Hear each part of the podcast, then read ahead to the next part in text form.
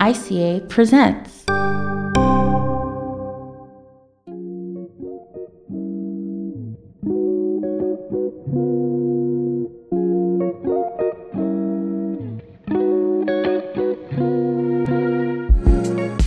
Hello, and welcome to the Digital Alchemy Podcast, brought to you by the International Communication Association. My name is Moya Bailey. I am an associate professor in the Department of Communication Studies at Northwestern University, and I'm the founder of the Digital Apothecary Lab. For our first episode, I've invited three members of the lab to join me to discuss what exactly is digital alchemy and our plans for this podcast.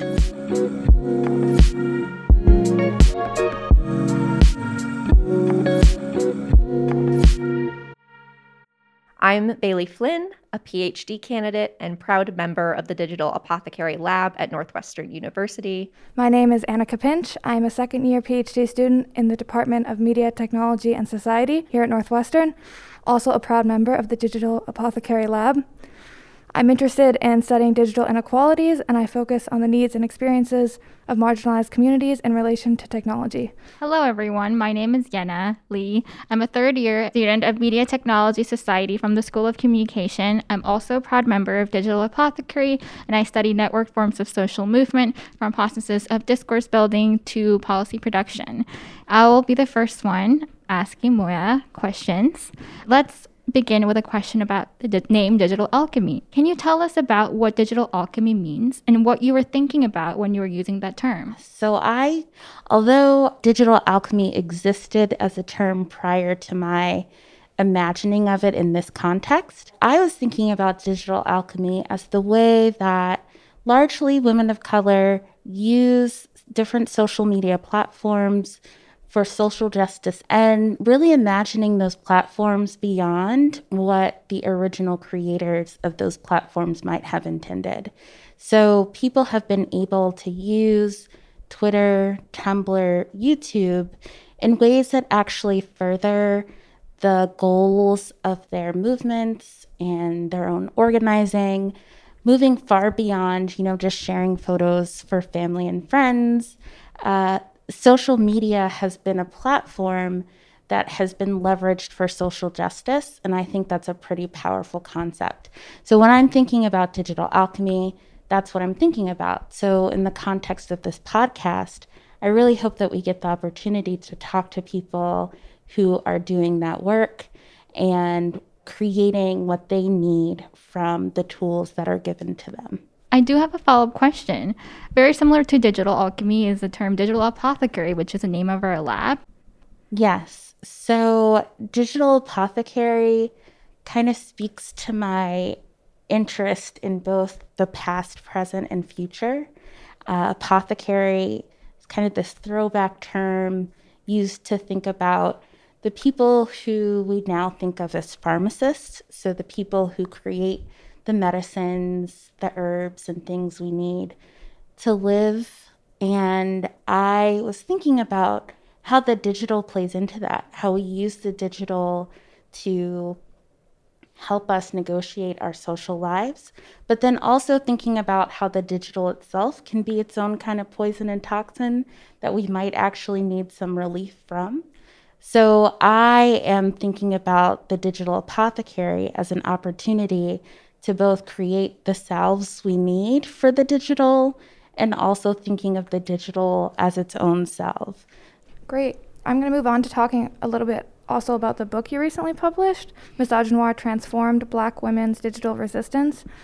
And so I'd be curious if you could tell us a little bit more about this book and the meaning of the word misogynoir. So I coined the term misogynoir in 2008 while working on my dissertation. And one thing that you all are maybe starting to get closer to as you get to your dissertation is that there's a way that you write that is not necessarily accessible to people outside of the academy. When you're writing your dissertation, you're pretty much just writing for your committee.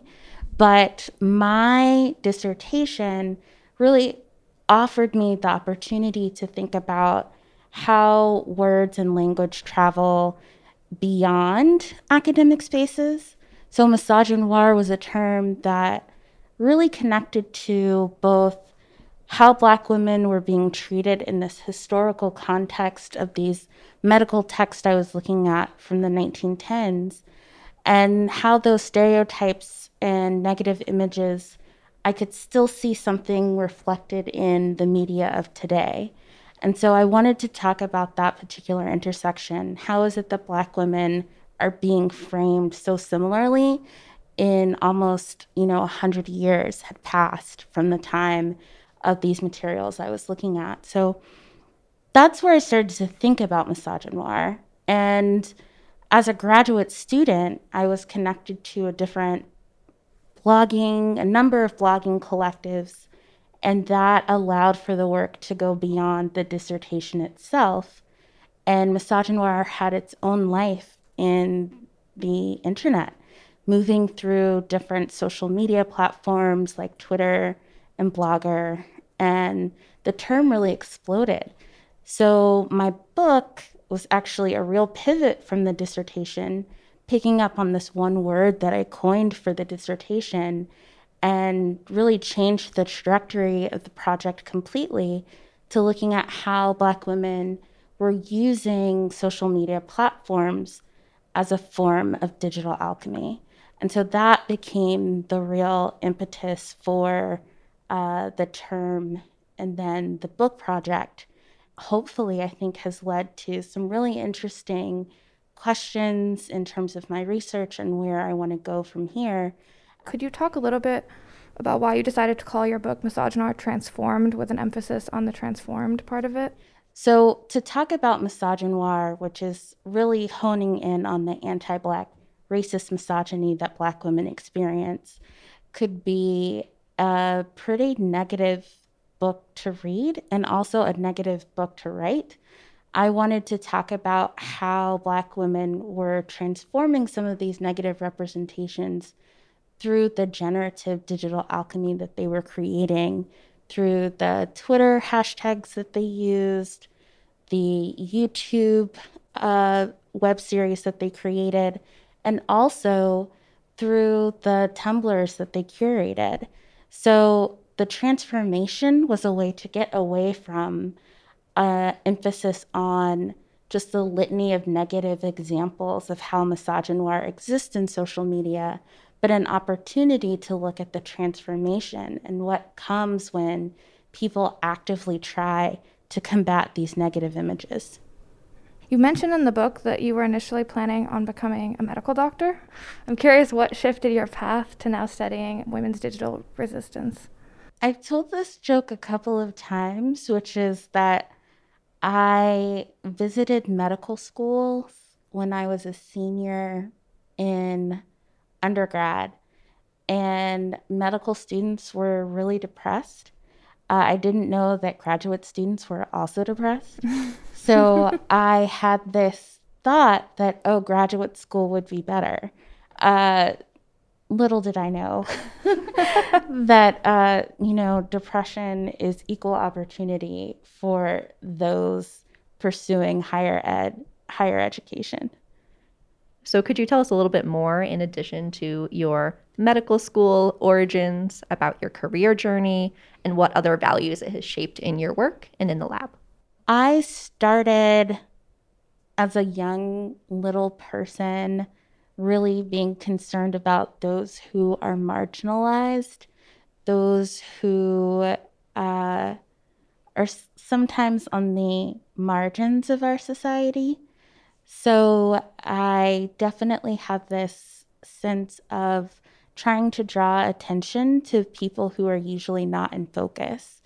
And that has animated a lot of my research and a lot of my interest, trying to center those who often are not at the center of conversations, but are doing a lot of the work that makes uh, the mainstream function.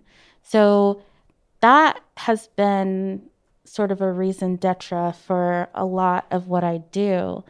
And social justice has been something I had done on the side, but digital humanities as a field was an opportunity for me to see connections between the digital organizing that I was doing in grad school and my actual graduate work in education. Those two things coming together through these old conferences that we used to have, which were called THATCamps. That camp really provided an opportunity to learn different digital tools and take some of the digital tools I was already using in organizing spaces and think about them in the context of my dissertation and research. So, having the opportunity to bridge those two things as a grad student really helped propel my interests and a lot of my scholarship. I'm curious about how this podcast is a next step for you in that journey, particularly because the podcast as a form is something that is sort of outside and inside the academy. That's what this podcast is allowing people a little bit of an insight into what are people doing to actually enact digital alchemy in the world. We are taking the time to pull back the curtain and really make the ivory tower a little bit more permeable by exposing some of our thought process and ethical considerations as we move forward as researchers. And I think that's a really important step, especially as we're entering this moment where the urgency of what the Academy can give to the world becomes more and more apparent. We're entering a time of crisis, I would say, where the end of the Anthropocene seems very, very real to me. Humans are not doing what they should be doing in terms of trying to make this world last for the generations that are coming after. So I am really thinking about doing whatever we can to make clear our intentions and to share as much knowledge as possible to as many people as want to listen. And I see this podcast as an opportunity to do that and to think about it within the context of our digital world.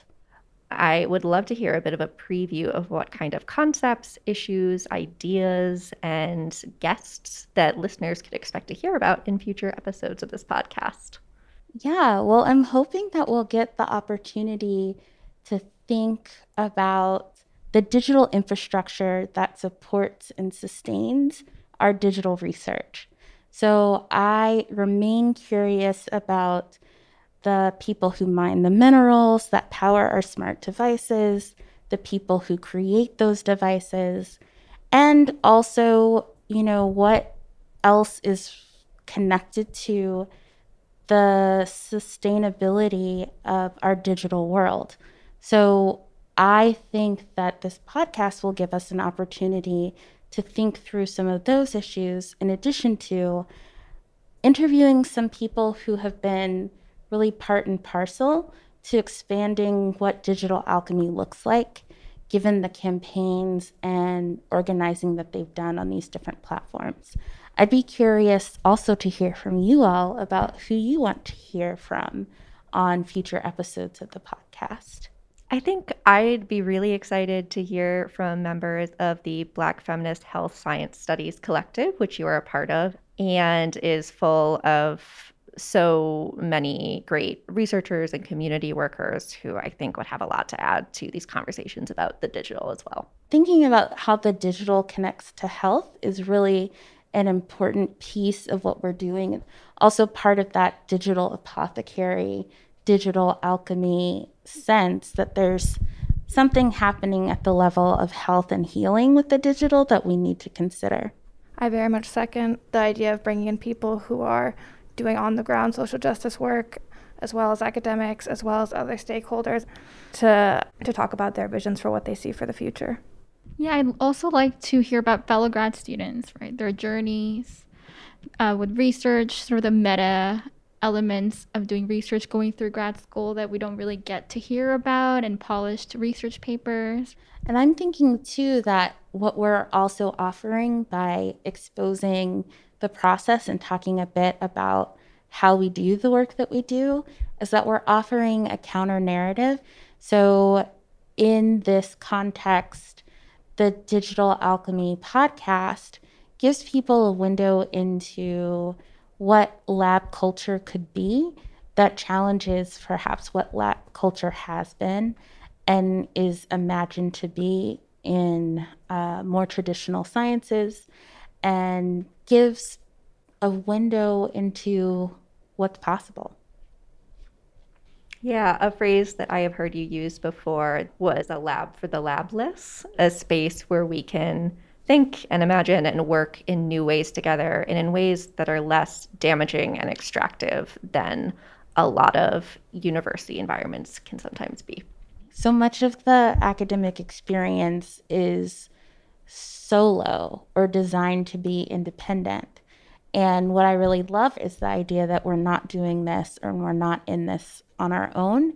And for those of us in the humanities and even some of the social sciences, there isn't that same identification with a lab space. So the lab for the labless is also a way to talk about those who have interdisciplinary interests that perhaps keep them from naturally affiliating with some of the current constructions of labs that aren't humanities or uh, social justice inclined. Well, thank you so much for speaking with us, Moya, and thank you, Annika and Yena, for being here as well with me. And thank you, listeners, for tuning in.